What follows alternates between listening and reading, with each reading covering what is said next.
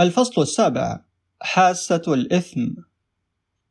سبق أن تعرضنا بالحديث عن حاسة الإثم في الفصل الأول ولكننا الآن يجب أن نتعرض لها بعمق أكبر حيث إنها تعد من أهم المسببات النفسية الرئيسية للتعاسة في حياة البالغين. هناك سيكولوجية دينية تقليدية للإثم لا يمكن لأي من علماء النفس المحدثين قبولها. فقد كان مفترضا وخاصة بواسط البروتستانت أن الضمير سوف يكشف لكل إنسان عندما يغريه القيام بعمل ما ما إذا كان هذا العمل إثما. ذلك أنه بعد القيام به سوف يحس بأي من إحساسين مؤلمين. أحدهما يسمى بتأنيب الضمير ولا ميزة له أو فضل والآخر يسمى بالتوبة وهو الذي بمقدوره أن يمحو الذنب. وفي الدول البروتستانتية حتى أولئك الذين فقدوا إيمانهم يظلون لفترة من الوقت مقتنعين مع قليل أو كثير من التعديلات بالنظرة الأصولية للخطيئة.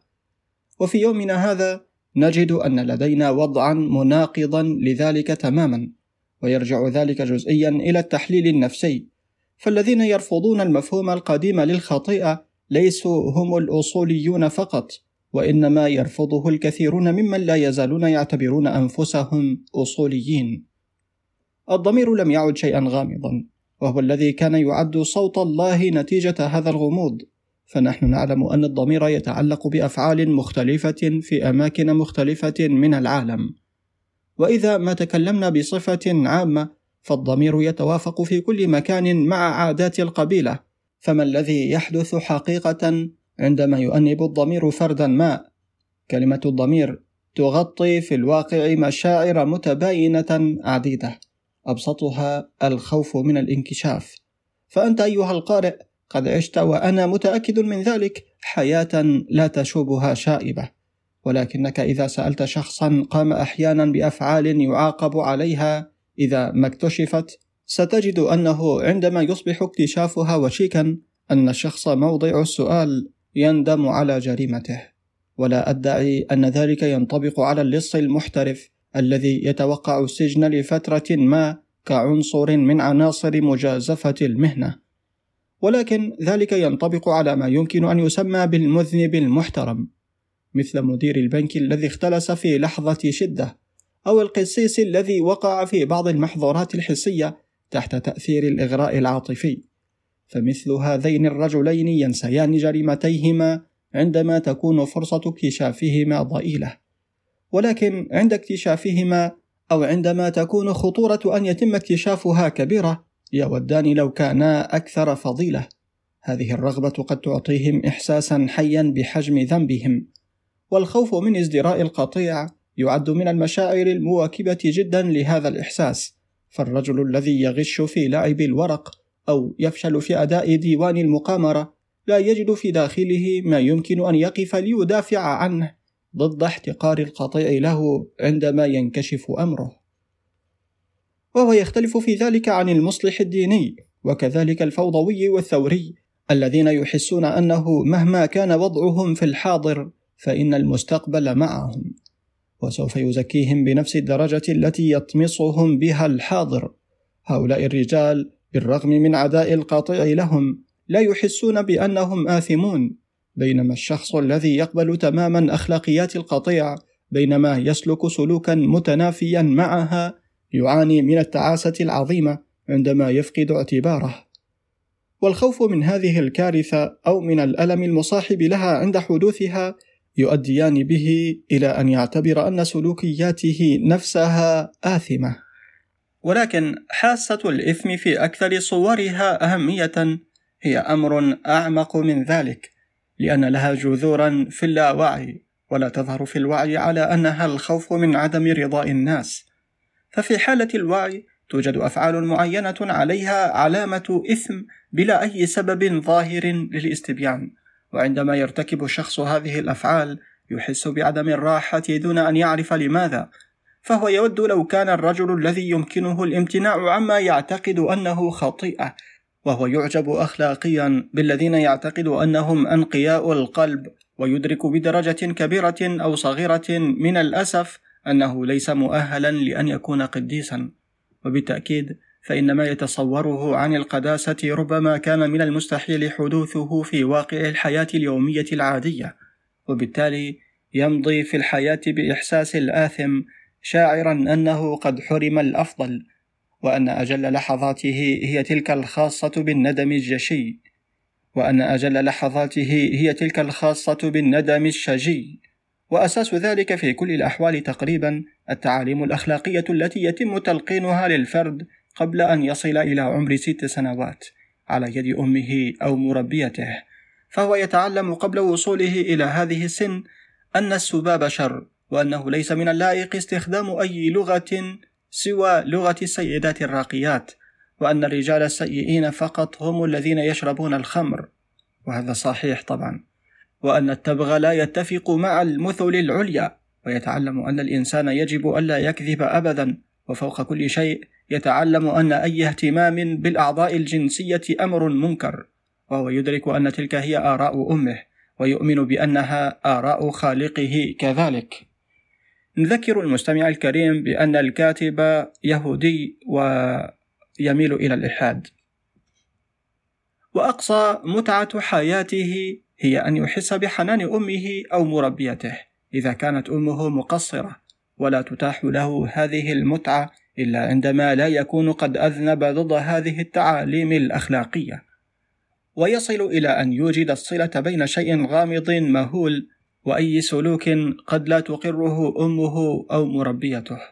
وتدريجيا كلما تقدم في السن ينسى من أين أتت هذه التعاليم الأخلاقية وما إذا كانت في الأصل عقوبة عدم طاعتها ولكنه لا يلقي بها جانبا أو يتوقف عن الإحساس بأن شيئا مخيفا قد يحدث له إذا ما خرقها. وأجزاء كبيرة جدا من هذا التعليم الأخلاقي للأطفال فارغة من أي أسس منطقية وتوجد على نحو لا يمكن تطبيقه على السلوك الطبيعي للإنسان العادي. فالرجل الذي يستخدم ما يسمى باللغة السيئة على سبيل المثال ليس من وجهة النظر المنطقية أسوأ بأية درجة من الرجل الذي لا يستخدمها. ومع ذلك فعندما يحاول كل فرد تقريبا أن يتخيل قديسا فسوف يعتبر أن امتناعه عن السباب أمرا أساسيا وإذا نظرنا إلى ذلك نظرة عقلية فسنعتبره سخفا وينطبق نفس الشيء على الخمر والتبغ بحسب رؤية الكاتب التي لا نتفق معها أبدا كمسلمين والحمد لله. ففي الدول الجنوبية لا يوجد مثل هذا الشعور تجاه الخمر، وبالتأكيد هناك عنصر إلحاد في ذلك. أما بالنسبة للتبغ فمن الأسهل اتخاذ موقف سلبي منه، حيث إن كل عظماء القديسين عاشوا قبل أن يكون استعماله معروفا، ولكن هناك أيضا من المستحيل إجراء جدل منطقي فالرأي بأن أي قديس لا يمكن أن يدخن يقوم وفق آخر التحليلات على قاعدة أن أي قديس لن يفعل شيئا لمجرد أنه يوفر له المتعة فحسب. وعامل الزهد هذا أصبح في الأخلاقيات العادية أمرا لا شعوريا تقريبا ولكنه يعمل بكل الطرق التي تجعل أسسنا الأخلاقية غير منطقية. ففي الخلق الرشيد من المحمود أن تمنح المتعة لأي فرد أو حتى للنفس طالما لم يتولد عن ذلك ألم مقابل للنفس أو للآخرين. والرجل الفاضل النموذجي إذا ما تخلصنا من التقشف سيكون هو الرجل الذي يسمح بالاستمتاع بكل الأشياء الطيبة طالما لم يكن هناك شر لاحق يفوق في حجمه تلك المتعة. ولننظر مرة أخرى إلى موضوع الكذب. أنا لا أنكر وجود الكثير جدا من الكذب في العالم أو أننا سنكون جميعا أفضل لو زاد الصدق. ولكنني أنكر كما أعتقد أن كل عاقل يفعل أن الكذب ليس له ما يبرره في الأحوال. فلقد حدث أن رأيت مرة خلال تريدي ماشيا في الريف ثعلبا متعبا في آخر مراحل الإرهاق ولا يزال يجبر نفسه على الركض. وبعد دقائق قليلة رأيت الصائدين وسألوني إن كنت قد رأيت الثعلب. فقلت لهم نعم رأيته. فسألوني أي الطرق سلك؟ فكذبت عليهم. ولا أعتقد أنني كنت سأصبح رجلا أفضل إن كنت قد ذكرت لهم الحقيقة. وفوق كل شيء فإن الضرر الناجم عن التعليم الأخلاقي المبكر يكمن أساسا في ميدان الجنس. فإذا نشأ الطفل بالطريقة المتعارف عليها بواسطة أبوين متشددين أو مربيات متشددات فإن العلاقة بين الإثم والأعضاء الجنسية تكون قد تكونت بشدة عند عمر السنوات الست بحيث يصبح من غير المرجح أن يمكن الفصل بين الأمرين فيما بعد عبر ما بقي من العمر. وهذا الشعور يقوى بالطبع نتيجة عقدة أوديب حيث إن أكثر النساء حبا في الطفولة هن اللاتي يستحيل أن تكون هناك حرية جنسية معهن وتكون النتيجة أن يشعر كثير من الرجال البالغين أن المرأة تمتهن نتيجة الجنس ولا يمكنهم احترام زوجاتهم ما لم يكن كارهات للاتصال الجنسي.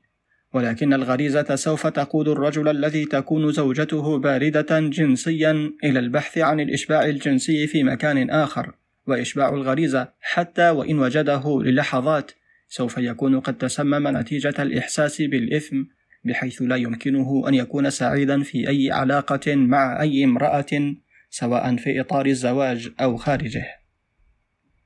وفي جانب المرأة تحدث نفس الأشياء إذا كانت قد لقنت بتركيز شديد أن تظل طاهرة فهي لا تتجاوب غريزيا في اتصالاتها الجنسية مع زوجها وتخشى أن تحصل على أي لذة منها.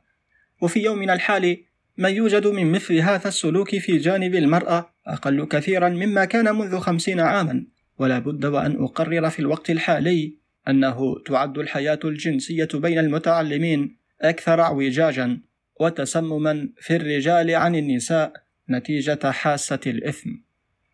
ولقد بدأ انتشار إدراك شرور التعليم الجنسي التقليدي للصغار رغم أن ذلك لم يشمل بالطبع السلطات العامة والقاعدة الصحيحة بسيطة فإلى أن يقترب الطفل ذكرا أو أنثى من سن البلوغ لا تعلمه أو تعلمها أية أخلاقيات جنسية على الإطلاق. واحرص على تجنب زرع فكرة أن هناك شيء مقزز في وظائف الجسم الطبيعية. وعندما يحين الوقت الذي يصبح فيه ضروريا أن تعطي بعض التعليمات الأخلاقية عليك التأكد من أنها منطقية وأنه بالنسبة لكل نقطة تستطيع إعطاء خلفية جيدة لما تقول. بلا أن التعليم ليس هو ما أرغب في الحديث عنه في هذا الكتاب فأنا مهتم في هذا الكتاب بما يمكن أن يفعله البالغون لتقليل الآثار الضارة للتعليم غير الرشيد فيما يؤدي إليه من الإحساس غير المنطقي بالإثم. والمشكلة هنا هي نفسها التي واجهتنا في الفصول السابقة، أي كيف تجبر اللاوعي أن يراعي المعتقدات الراشدة التي تحكم أفكارنا الواعية، فيجب ألا يسمح الناس لأنفسهم بالتأرجح وفقا لمزاجهم، فيعتقدون في شيء لحظة وفي شيء آخر لحظة أخرى، فحاسة الإثم تكون بارزة بصورة خاصة في اللحظات التي تضعف فيها الإرادة الواعية نتيجة الإعياء، المرض، والخمر، أو أي سبب آخر. فيما يشعر به الإنسان في هذه اللحظات، ما لم يكن هذا الشعور نتيجة شرب الخمر، من المفترض فيه أنه إلهام من الذات العليا، ولكن من غير المعقول افتراض أن تكون البصيرة أكبر في لحظات الضعف عن لحظات القوة. ففي لحظات الضعف من الصعب مقاومة الإيحاءات الطفولية، ولكن لا يوجد مبرر على الإطلاق لاعتبار أن هذه الإيحاءات أفضل من معتقدات الرجل البالغ عندما يكون في كامل السيطرة على قدراته، وعلى العكس ما يعتقده المرء عامدا بعقله الكامل وهو في أوج قوته يجب أن يكون القاعدة بالنسبة له فيما يجب أن يعتقده في كل الأوقات. ومن السهل جدا تجاوز الإيحاءات الطفولية للاوعي وحتى تغيير محتويات اللاوعي وذلك بتوظيف الأسلوب السليم. فأينما بدأت تشعر بتأنيب الضمير لعمل يقول لك عقلك أنه ليس شريرا اختبر مسببات شعورك بتأنيب الضمير واقنع نفسك تفصيليا بعدم معقوليتها. اجعل معتقداتك الواعية واضحة تماما وقوية بدرجة التي تترك انطباعا في عقلك اللاواعي يكون قويا بدرجة كافية لمعادلة الانطباعات التي تركتها مربيتك أو أمك عندما كنت طفلا. ولا تقنع بالتأرجح بين اللحظات الراشدة واللحظات غير الراشدة، انظر إلى عدم الرشد نظرة متعمقة بإصرار على عدم احترامه وبأنك لن تتركه يتسيدك وفي أي وقت يدفع بالأفكار أو الأحاسيس السخيفة إلى حيز وعيك اقتلع هذه الأفكار من جذورها واختبرها ثم ارفضها. ولا تسمح لنفسك أن تبقى مخلوقا مترددا تميل مرة مع العقل ومرة مع السخافات الطفولية. لا تخشى من عدم احترام ذكرى أولئك الذين تحكموا في طفولتك. لقد بدوا لك آنذاك أقوياء وحكماء لأنك كنت ضعيفا وغبيا. وحيث إنك لم تعد كذلك الآن فمن حقك أن تختبر مدى قوتهم وحكمتهم. وأن تحدد ما إذا كانوا يستحقون هذا الاحترام الذي لا زلت تكنه لهم نتيجة قوة العادات فحسب. اسأل نفسك بجدية: هل أصبح العالم أفضل نتيجة التعليم الأخلاقي التقليدي الذي يعطى للصغار؟ انظر كم من الخرافات الزائفة يدخل في تكوين الرجل الفاضل التقليدي، وتأمل في أنه بينما كان التحريم الشديد السخيف يوفر الحماية من كل صور الأخطار الأخلاقية الوهمية، فلم يرد ذكر الأخطاء الأخلاقية الحقيقية التي يتعرض لها الشخص البالغ. فالاحتيال في الأعمال التجارية من النوع الذي لا يعاقب عليه القانون، الشدة تجاه المرؤوسين، القسوة تجاه الزوجة والأطفال، الحقد تجاه المنافسين، الشراسة في الصراعات السياسية. هذه هي الآثار الضارة حقيقة والشائعة بين المواطنين المحترمين والجديرين بالاحترام، وبهذه الآثام ينشر الإنسان البؤس في محيطه الخاص، ويقوم كذلك بأداء الجزء الذي يخصه في تدمير المدنية، ولكن هذه الأشياء ليست هي التي تجعله عندما يمرض يعتبر نفسه كالمنبوذ الذي خسر كل حق في رضا الله.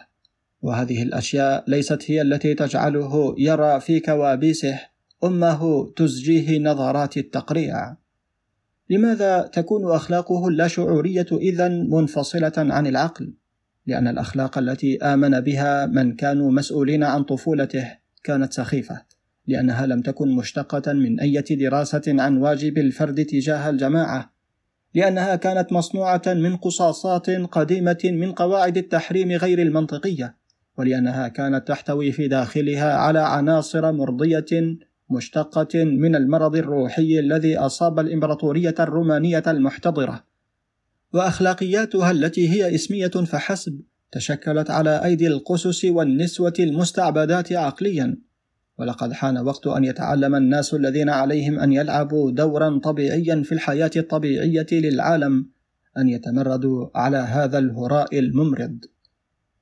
ولكي ينجح هذا التمرد في تحقيق السعادة للفرد في تمكين الإنسان من أن يعيش متمسكا بمعيار واحد لا مترددا بين معيارين. فمن الضروري أن يفكر الفرد ويحس بعمق بما يحدثه به عقله. فمعظم الرجال عندما يطرحون جانبا بسطحية خرافات طفولتهم يعتقدون أنه لا يوجد ما يجب أن يفعلوه أكثر من ذلك وهم لا يدركون أن هذه الخرافات لا زالت كامنة في الأعماق. فعند الوصول إلى اقتناع منطقي فمن الضروري التمعن فيه وتتبع آثاره والبحث عن أية معتقدات غير متوافقة مع القناعة الجديدة التي من الممكن أن تكون ما زالت حية، وعندما يزيد الإحساس بالإثم قوة كما سيحدث من وقت لآخر، يجب أن يكون التعامل معه ليس على أنه وحي أو نداء من الأشياء الأعلى، ولكن على أنه مرض وضعف، ما لم يكن بالطبع متسببا عن بعض الأفعال التي تؤثمها الأخلاق الرشيدة. وأنا لا أقترح أن يكون الإنسان بلا أخلاق ولكني أقترح فقط أن يكون بلا خرافات أخلاقية وهذا أمر مختلف تماما ولكن حتى إذا أذنب الإنسان ضد نظامه الأخلاقي الرشيد فأنا أشك في أن الإحساس بالإثم هو افضل الطرق للوصول إلى أسلوب أفضل للحياة. ففي الإحساس بالإثم شيء دنيء شيء يفتقر إلى احترام النفس ولم يحدث شيء طيب على الإطلاق لشخص نتيجة فقدانه لاحترامه لنفسه. والرجل الرشيد سوف ينظر إلى أفعاله غير المرغوبة كما ينظر إلى أفعال غيره كأفعال نتجت عن ظروف خاصة. ويجب تجنب وقوعها سواء بأن يكون إدراك أنها غير مرغوبة أشمل أو بتجنب الظروف التي أدت إليه إذا كان ممكنا. وفي الحقيقة فإن الإحساس بالإثم على بعده الشديد عن أن يكون السبب في حياة طيبة هو على العكس يجعل المرء تعيسا وشاعرا بالدونية، ولأنه تعيس فمن الأرجح أن تكون له مطالب زائدة عن الحد لدى غيره من الناس، وهو ما يمنعه من الاستمتاع بالسعادة في علاقته الشخصية. ونتيجة الإحساس بالدونية سوف يتولد لديه حقد تجاه أولئك الذين يبدون أرفع مقاما، وسيجد الإعجاب بهم صعبا وحسدهم سهلا، ويصبح شخصا غير مقبول على وجه العموم، وسيجد نفسه وقد أصبح وحيدا أكثر فأكثر. فالسلوك الكريم والمنفتح على الآخرين لا يمنح السعادة للآخرين فحسب، وإنما يمثل مصدرا عظيما للسعادة لصاحبه، لأنه يؤدي به إلى أن يكون محبوبا. مثل هذا السلوك نادرا ما يكون ممكنا للشخص الذي ينوشه الإحساس بالإثم، لأن هذا السلوك هو نتيجة للتوازن والاعتماد على الذات، ويتطلب ما يمكن أن يسمى بالتكامل العقلي. وأعني بذلك أن تعمل الطبقات المختلفة في طبيعة الفرد الوعي التحتوعي واللاوعي بانسجام. لا أن تشتبك في صراع دائم. وإحداث هذا الانسجام ممكن في معظم الحالات بالتعليم السديد. ولكن عندما يكون التعليم غير سديد تصبح هذه العملية صعبة جدا. وهذه العملية هي التي يحاول المحلل النفسي القيام بها. وإن كنت أعتقد أنه في كثير جدا من الحالات يستطيع المريض نفسه القيام بهذا العمل الذي قد يتطلب في الحالات الأكثر تطرفا مساعدة من خبير. لا تقل ليس عندي وقت لمثل هذه الأعمال النفسية، فحياتي مشغولة ومليئة بالعلاقات، ويجب أن أترك عقلي اللاواعي وشأنه، فلا شيء يقلل بدرجة كبيرة السعادة فحسب، بل والكفاءة أيضا كالشخصية المنقسمة على نفسها. فالوقت الذي ينفق في إحداث الانسجام بين أجزاء شخصية الفرد المختلفة هو وقت وظف توظيفا نافعا. ولا أدعي أن الفرد يجب أن يخصص مثلا ساعة كل يوم لاختبار نفسه بنفسه فليست هذه هي أفضل الطرق في رأيي لأنها تؤدي إلى زيادة الاستغراق في الذات والذي هو جزء من المرض الذي يجب علاجه حيث أن الشخصية المنسجمة تكون متجهة للخارج. ما أقترحه هو أن الفرد عليه أن يأخذ قراره مركزا على ما يعتقده برشد وألا يسمح إطلاقا للمعتقدات غير المنطقية بالمرور دون ما تحد أو أن تتمكن من إحراز سيطرة عليه مهما كان لفترة قصيرة. والقضية هنا هي التدبر مع النفس في اللحظات التي يغرى الإنسان فيها أن يعود طفلا. وهذا التدبر إذا كان قويا بدرجة كافية سيستغرق فترة قصيرة جدا وبالتالي يكون الزمن الذي يتطلبه ضئيلا إلى درجة الإهمال. يوجد في كثير من الناس كراهية للعقلانية، وأينما وجدت هذه الكراهة فستبدو الأمور التي تحدثت عنها عديمة الصلة بالموضوع وعديمة الأهمية. فهناك الاعتقاد بأنه إذا سمح للعقلانية أن تعمل بحرية فستقتل العواطف العميقة كلها. هذا الاعتقاد يبدو لي راجعا إلى التصور الخاطئ تماما لوظيفة العقل في الحياة الإنسانية.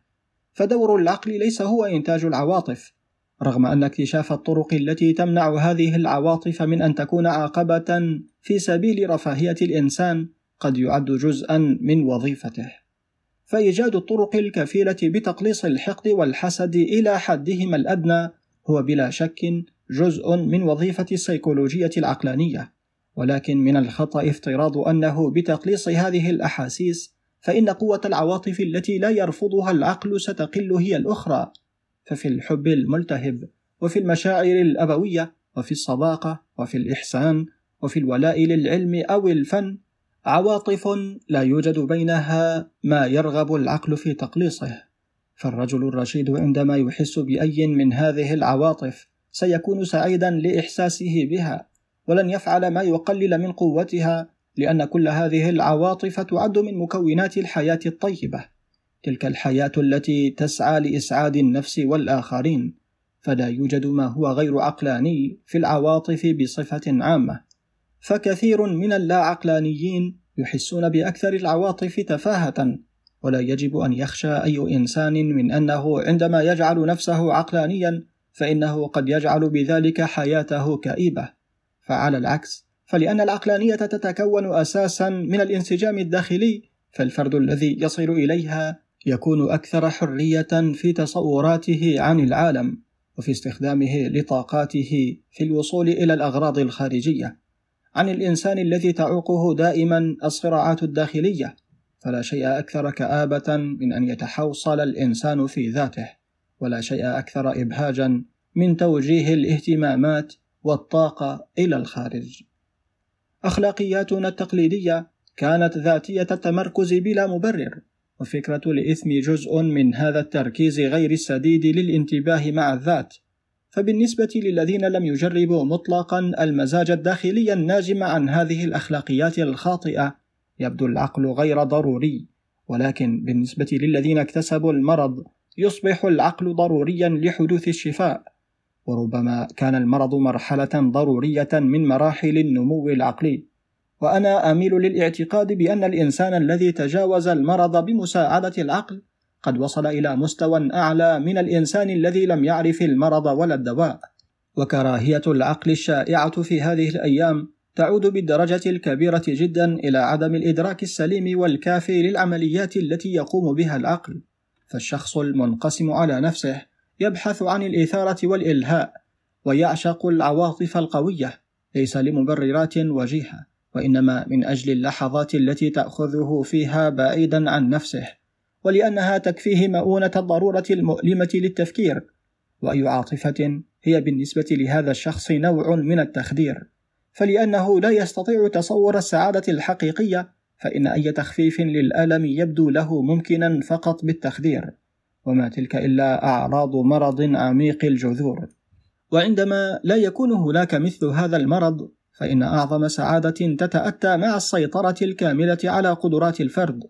ففي اللحظات التي يكون العقل فيها في أوج نشاطه والقليل فقط من الأشياء هي التي نسيت تحدث أكثر صور الفرحة شدة وهذا بالتأكيد يعد واحدا من أفضل تعويذات السعادة. فالسعادة التي تتطلب الحذر بأي شكل من الأشكال تكون زائفة وغير مشبعة. أما السعادة الحقيقية والمشبعة فيتلازم معها باستمرار التشغيل الكامل لكل قدراتنا والإدراك الكامل والسليم للعالم الذي نعيش فيه.